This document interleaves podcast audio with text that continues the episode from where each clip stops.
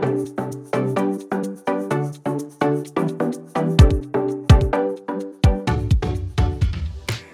guys, my name's Grace Cathey, and I am your host for this podcast, All My Favorite People.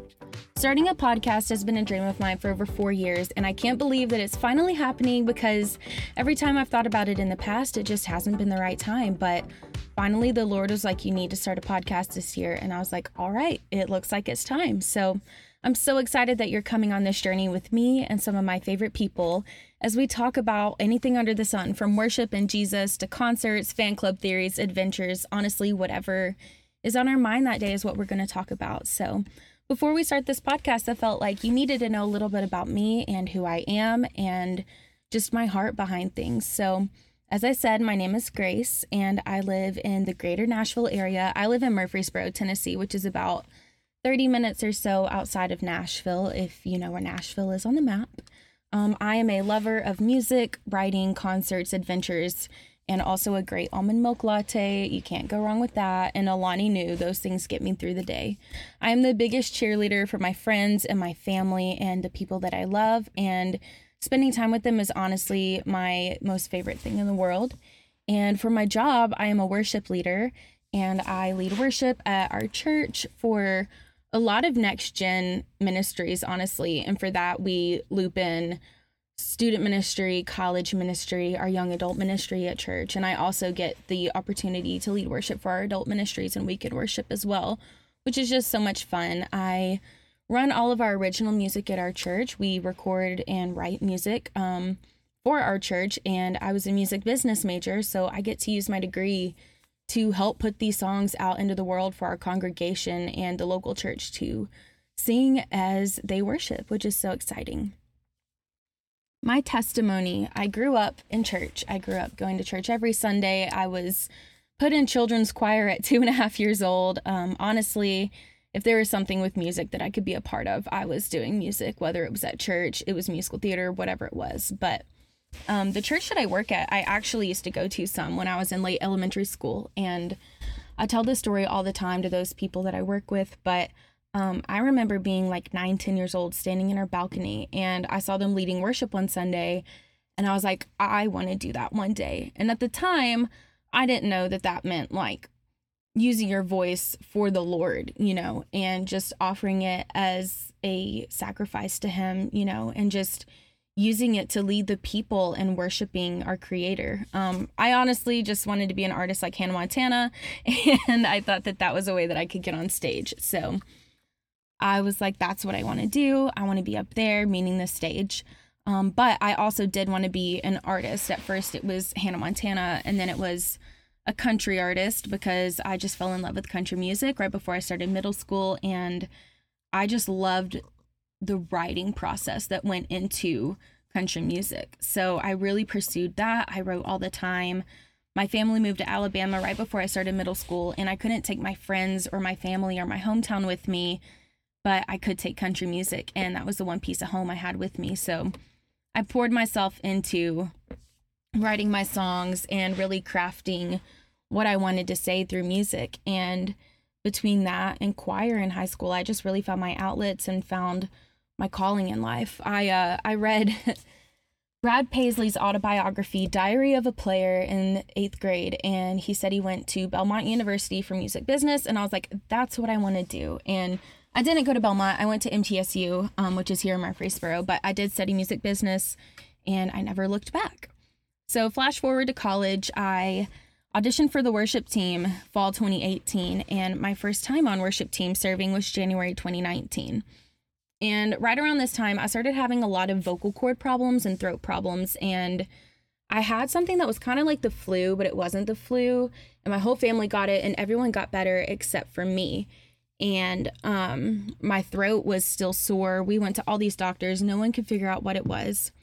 Um, and so I remember the night before the first time I was going to lead worship, it was a Thursday night service that we had. So Wednesday night, I went to bed praying and I was like, Lord, I just want to be able to lead your people in worship. Like, help me get my throat to be better, you know, like, I just want to be a vessel for you.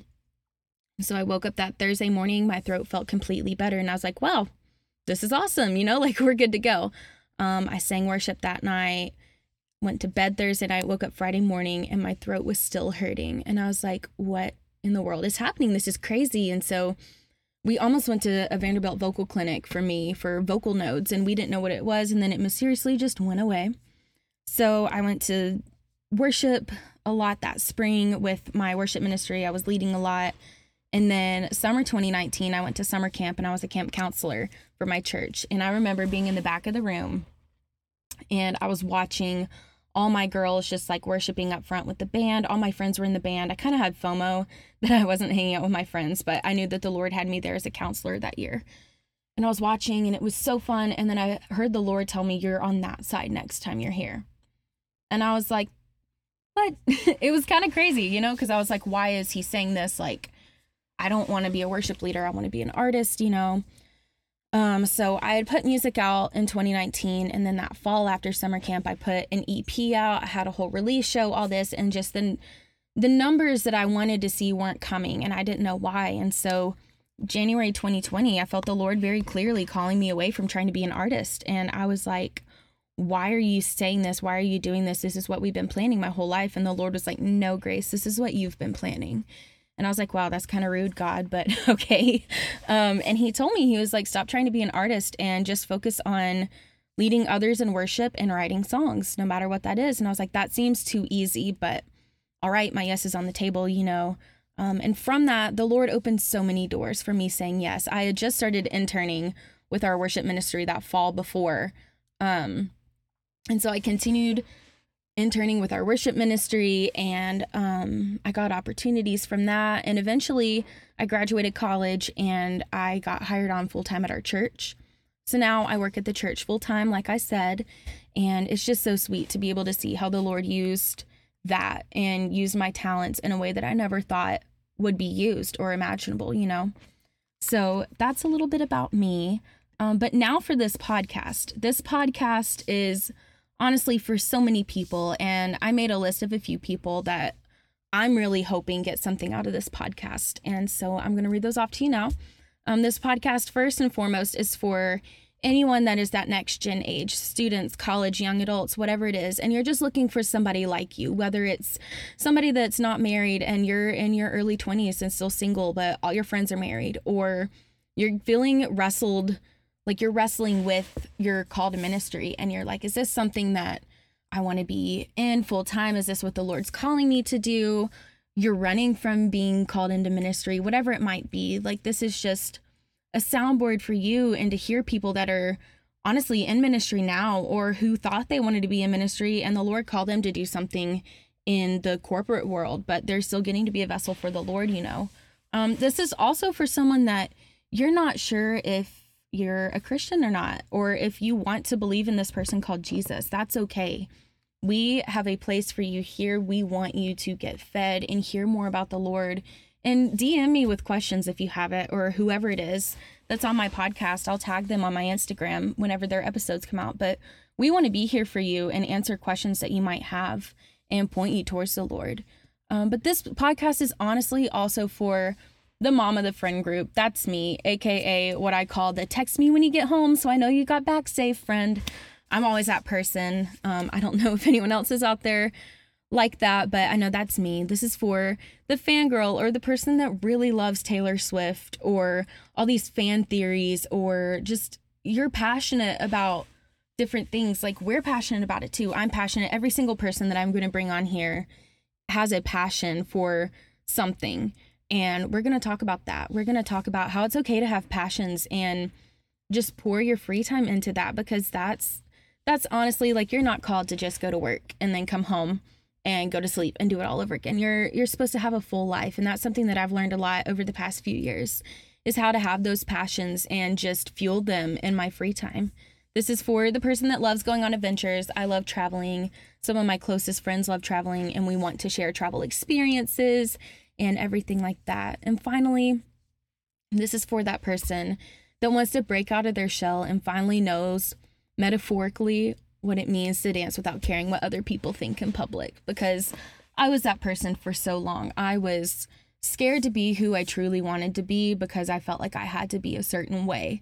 Whether it was I was in choir and I wanted to be the choir nerd, the Rachel Berry from Glee, you know, just like totally sold out for that, which don't get me wrong, I loved my days in choir, but I feel like because I was in that artsy place in high school, that was the only thing that I could be. I felt like I only could act a certain way, or I was supposed to love being in front of people all the time, which I hate being in front of people. um, but you know, like I got to college and I was like, wow, I can be whoever I want to be. And then the more into college I got, I was like, wow, I can be exactly who the Lord created me to be. And I can be loud, but I can be quiet if I want to be. And I can talk as much as I want about the things that I love because honestly, the Lord gave me these passions and this love for worship and music and writing and plants and travel and all that stuff just because like every person is created unique and that's who he called me to be. So I hope that through this podcast you can just find that it's okay to be yourself. It's okay to break out of your shell and not be who you were in high school, not be who you were last year and just be exactly who you were created to be. So I hope that you can just find a place here in this podcast for you, find a place with me and my friends. I know that I might talk a lot and I might be bad at telling jokes, and I'm not a good driver, but I'm really good at finding a way to bring people together and just make people feel comfortable. So I hope you join us on this journey together. And this isn't the first official episode. The first official episode will be up soon. But until then, feel free to follow me on Instagram. You can just search my name, Grace C. Cathey, C A T H E Y, number three and I am on Instagram, I'm on social media, and we can be friends and talk. And I can't wait for you to join us on this journey.